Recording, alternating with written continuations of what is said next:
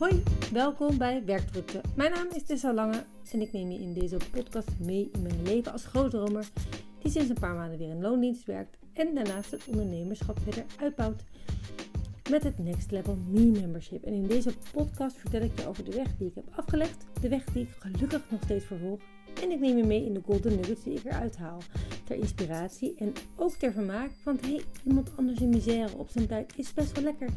En in deze aflevering heb ik het over hoe oud je eigenlijk moet zijn om keuzes voor de rest van je leven te maken.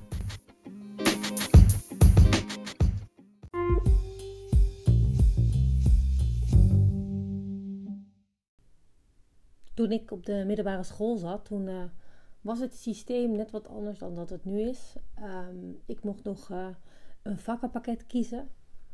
Uh, met daarbij nog wel een paar uitzonderingen als de combinaties die niet mochten, geloof ik. Um, wat ik dan weer stom vond, want ik wilde um, economie, geloof ik, hebben. En dat mocht niet, want ik had natuurkunde. Maar ik had wel door, ik moest natuurkunde hebben als ik wat meer ja, keuzemogelijkheden nog wilde hebben uh, om te gaan studeren.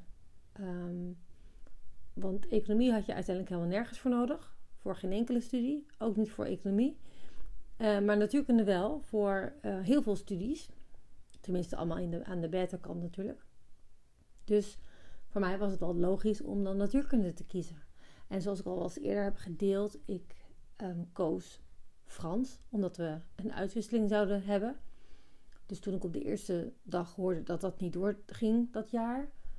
Um, wat ik best wel begreep hoor, want als ik de verhalen hoorde Uh, van alle Fransen die naar Nederland, Nederland kwamen, of dat ze alleen maar aan het blowen waren. En dat, dat, de, dat de Nederlandse kinderen echt daar zo zaten van, uh, oké, okay, maar gaan we nog wat doen? Of uh, super grappig om ja, dat cultuurverschil te zien.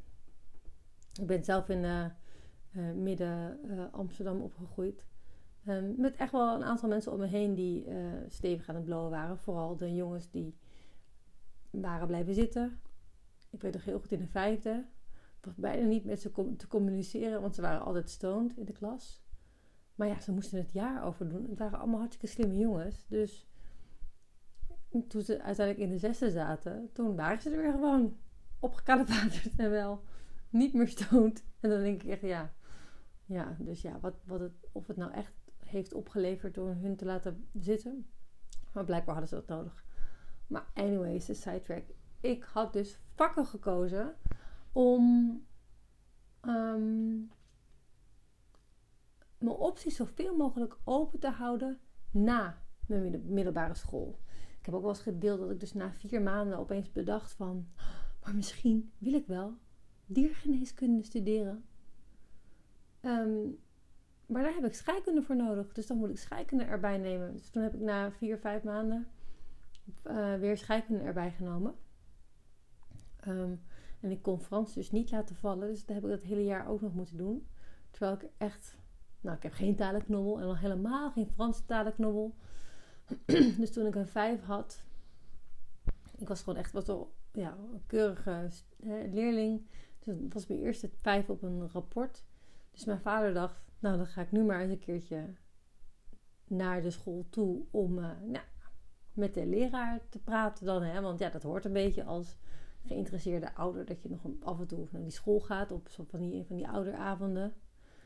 Um, en hij, hij kwam lachend thuis, want hij zei, ja, ik kwam bij die meneer, bij die leraar, en er stond een ontzettend lange rij. Dus ik dacht, dat zal wel niet aan jou liggen.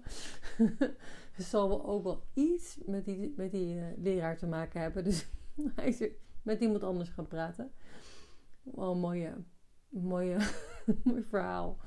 Van een ouder die probeert geïnteresseerd te doen. En dan erachter komt. Oh wacht. Het zal wel meevallen met, met dat kind van mij. Um, uh, ja, het was gewoon een hele strenge leraar. En ik denk achteraf helemaal niet dat hij het slecht deed. Maar hij was wel heel streng. En hij was niet zo inspirerend waarschijnlijk. Maar uiteindelijk was het wel duidelijk dat hij een heel goed hart had. Toen we namelijk naar Frankrijk gingen.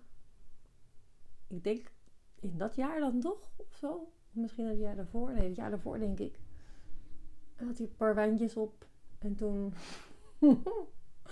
was dat ook heel grappig om mee te maken. Dus anyways, je had erbij moeten zijn. Maar ik had het over keuzes maken. De, ik heb dus al mijn vakken zo gekozen dat ik alles nog kon gaan studeren. En ik weet dat het jaar na mij is overgegaan op vakkenpakketten. Of de, uh, hoe heet dat? Uh, profielen. Um, of dat er vijf profielen zijn, maar ik pin me er niet op vast. Want alleen van horen en zeggen. En als ik dat dan, die verschillende mogelijkheden hoor, dan proef ik elke keer een soort van, oh ja, maar je wordt dus in een keurslijf ge- gedwongen eigenlijk al om een keuze te maken in je studierichting. En dan, volgens mij, kies je je profiel in je tweede of derde jaar of zo. Hoe oud ben je dan, Elsa? dertien of veertien? Ja, ik vind daar nog wel wat van. Want als ik kijk naar mezelf, dan heb ik de keuze altijd heel erg open gehouden. Als ik dan ook nog eens kijk naar uh, de tussenjaren die ik heb gehad. De verschillende studierichtingen die ik heb gehad. He, ik begon ooit met algemene taalwetenschap. Uh, daar ben ik toen wel mee gestopt. Ik heb mijn bachelor uh, in uh, moleculaire wetenschappen. Uh, daar ging ik niet in verder in mijn master. Maar uiteindelijk uh, um, Environmental Technology and Management geworden. En daarna nog een tweede master uh, management of technology. Dus ja, uiteindelijk is er een soort van lijn te ontdekken. En kan ik het allemaal verklaren? En is het voor mij een rode draad geworden? En het was het echt niet altijd.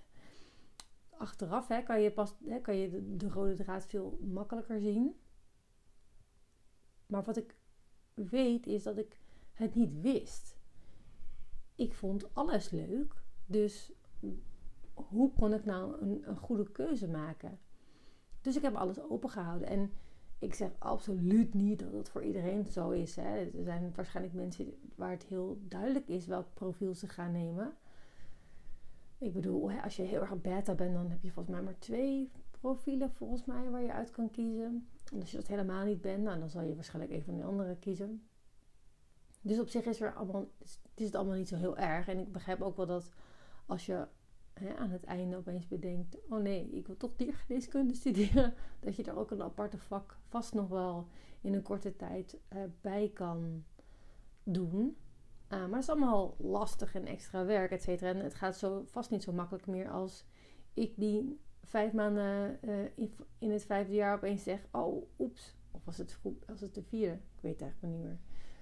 Die opeens zegt, ik wil toch maar scheikunde erbij nemen. Um, En voor sommige mensen nogmaals is, is, is, zijn je keuzes heel lineair. Weet je precies dat je uh, een bepaald beroep wil uit gaan oefenen en wat je daarvoor nodig hebt. En um, dat is natuurlijk ook echt wel heerlijk, want dan heb je de keuzestress niet. En dan hoop je maar dat je gaandeweg hè, nog steeds dezelfde keuze blijft maken.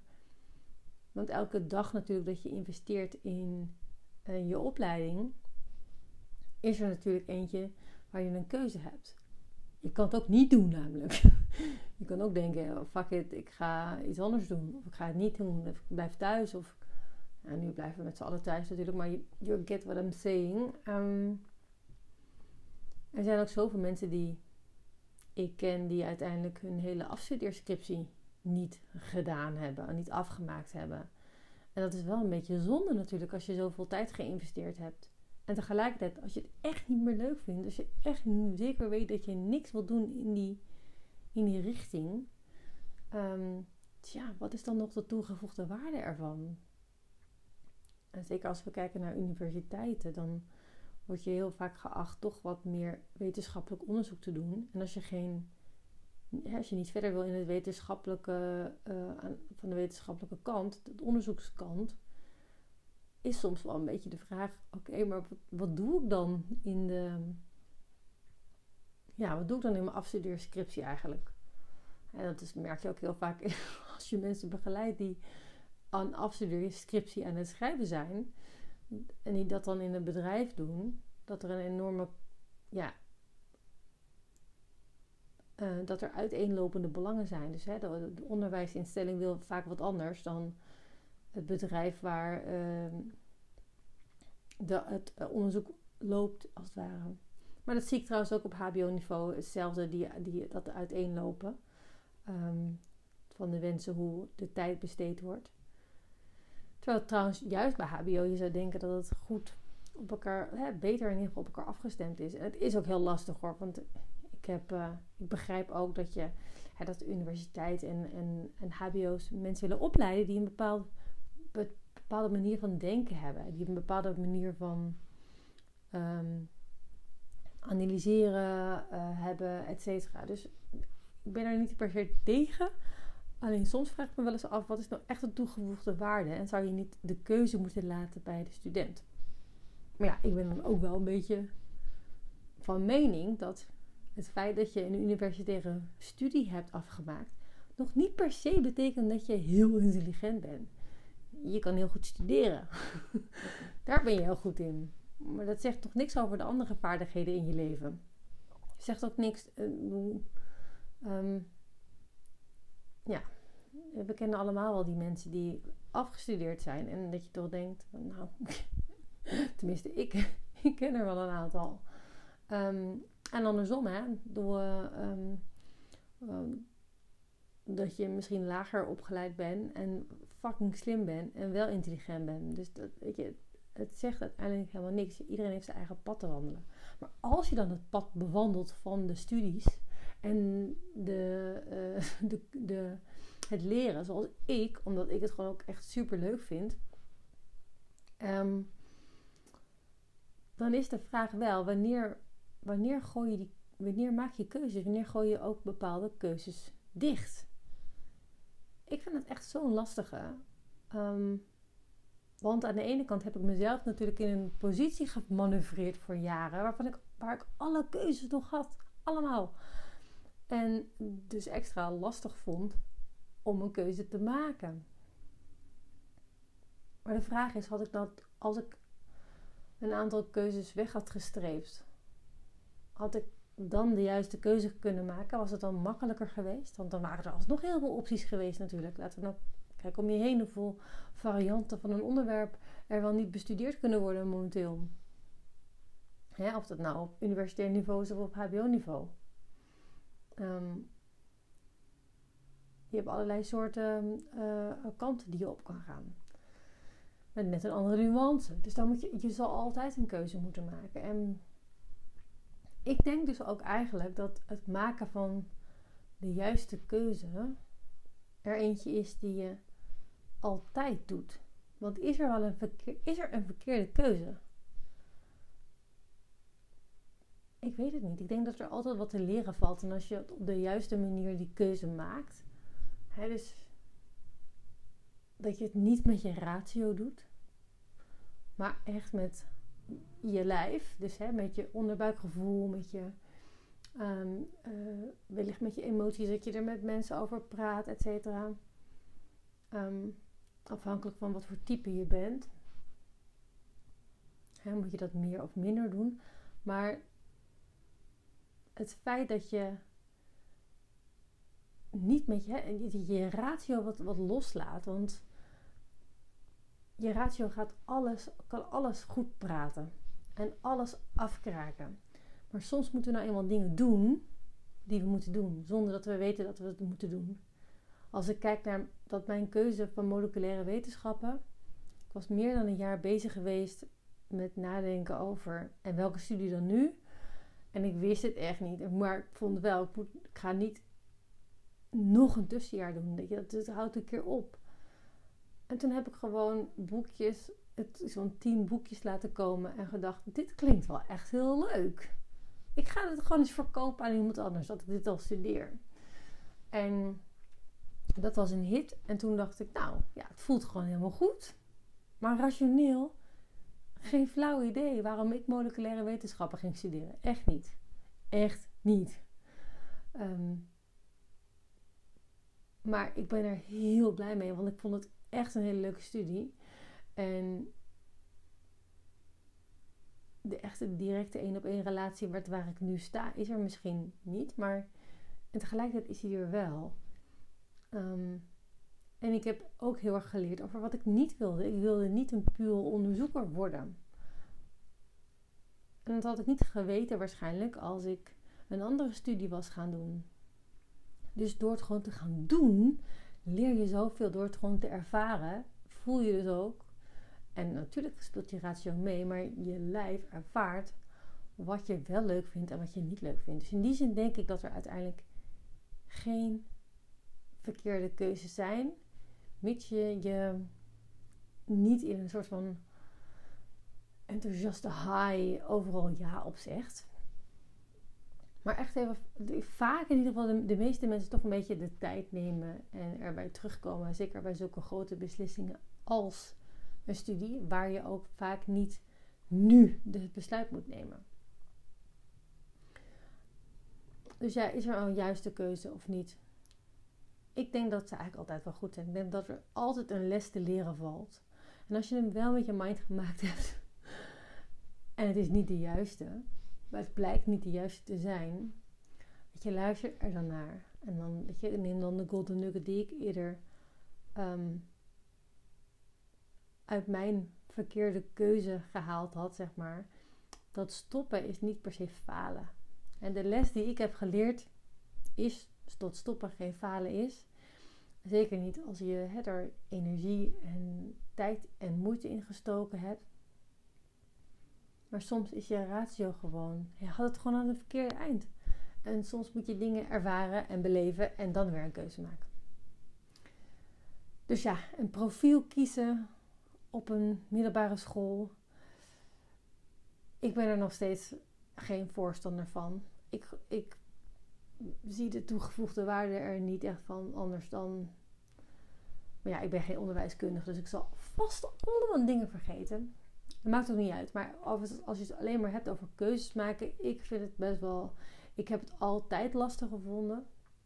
En het was voor mij altijd een soort schrikbeeld. En ik wist best wel snel dat de klas onder mij dat pakket had. Dus dat was voor mij ook een reden om nog meer mijn best te doen, om zeker niet uh, te blijven zitten. Niet dat ik ooit in de buurt ben gekomen trouwens. Dus... Um, um, En, en dat zeg ik niet om tof te doen, maar wel om, om eerlijk te zijn. Want daarvoor deed ik gewoon mijn, te veel mijn best. Daarvoor, zou ik ook, daarvoor was ik te bang om te falen weer. Dus dat zal me niet zo snel overkomen zijn. Um, tja. Anyways, ja, goede keuze, slechte keuze. Um, heb ik ook eens een keer over gehad, over toen ik uh, ging solliciteren, dat er op een gegeven moment werd geroepen van, je moet wel een keuze maken, want een keuze maken is heel belangrijk. En um, ja, hè, uh, als je ergens voor gaat, als je een keuze voor een studie gaat, of voor een profiel gaat, nou, dat is al minder trouwens, maar ga er dan ook echt voor. Weet je, maak echt een keuze, ik ga hiervoor. En evalueer na een aantal maanden. Evalueer of je het juist hebt gekozen. Want soms kunnen we nog niet helemaal om onze, onze ratio, onze mind heen. En maken we dus wel eens een verkeerde beslissing. Maar dat is de tip. Haal er alsnog je golden nuggets uit. He, haal er alsnog uit wat jij er dus geleerd van hebt. Misschien is het wel minder luisteren naar je ratio. Meer je gevoel laten spreken. Of het kan zijn, ja maar... Ik, ik wil dit gewoon helemaal niet. Weet je? Er, dit is een... all-time dream. En ik realiseer me nu dat ik het helemaal niet leuk vind. Er zijn zoveel voorbeelden van mensen die... Ja, nou, uh, dokter wilden worden. En toen nou, uh, op een gegeven moment denken van... Wat ben ik nou aan het doen? Dit is totaal niet wat ik wil. Of um, eh, van die beroepen waar mensen al heel... Van heel jongs af aan iets over roepen zoals... Um, uh, Een, ik zit even na te denken, oh, wat het Nederlandse woord is. Een lawyer, een, nou, een jurist, advocaat. Um, nou, de meeste mensen willen dan advocaat worden. Hè? Er zijn minder mensen die bedrijfsjurist willen worden, bijvoorbeeld. Uh, en dat kan, en dat, die, die bijschaving gebeurt toch ook vaak genoeg nog. Maar hoe vaak het dan niet voorkomt dat mensen een bepaald idee over zichzelf hebben, of misschien zelfs wel meegekregen hebben van huis uit. Wij zijn allemaal advocaten, dus jij ook. Wij zijn allemaal doktoren, dus um, natuurlijk mag je kiezen als je maar dokter wordt.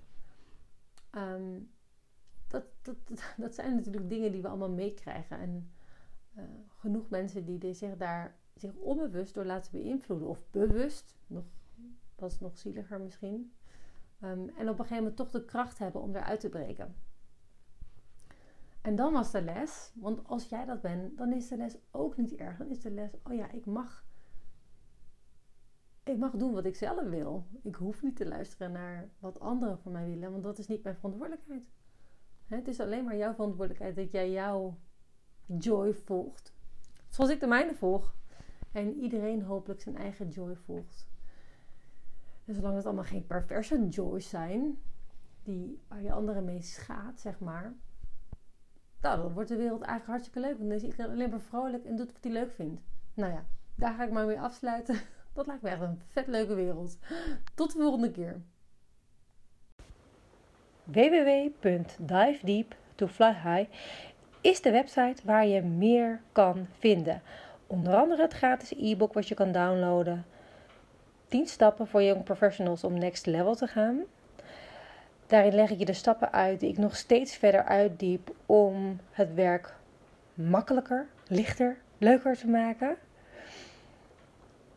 En daar kan je de link en informatie vinden over het Next Level Me Membership. En we staan helemaal aan de vooravond ervan, dus je kan met de founding members horen. En nu voor slechts één euro tot eind februari heb je lid. Kun je daarna beslissen of je blijft of niet. En dan gaan we samen de stap maken naar die next level. Um, en je hebt toegang tot mij. En daarbij de eerste vijf mensen die zich aanmelden, krijgen een week lang Voxer support. En als je dat interessant vindt, de, uh, luister dan even de bonus die er online staat. Wellicht zie ik je in de community, in het membership, Next Level Me Membership. En anders uh, tot uh, de volgende keer.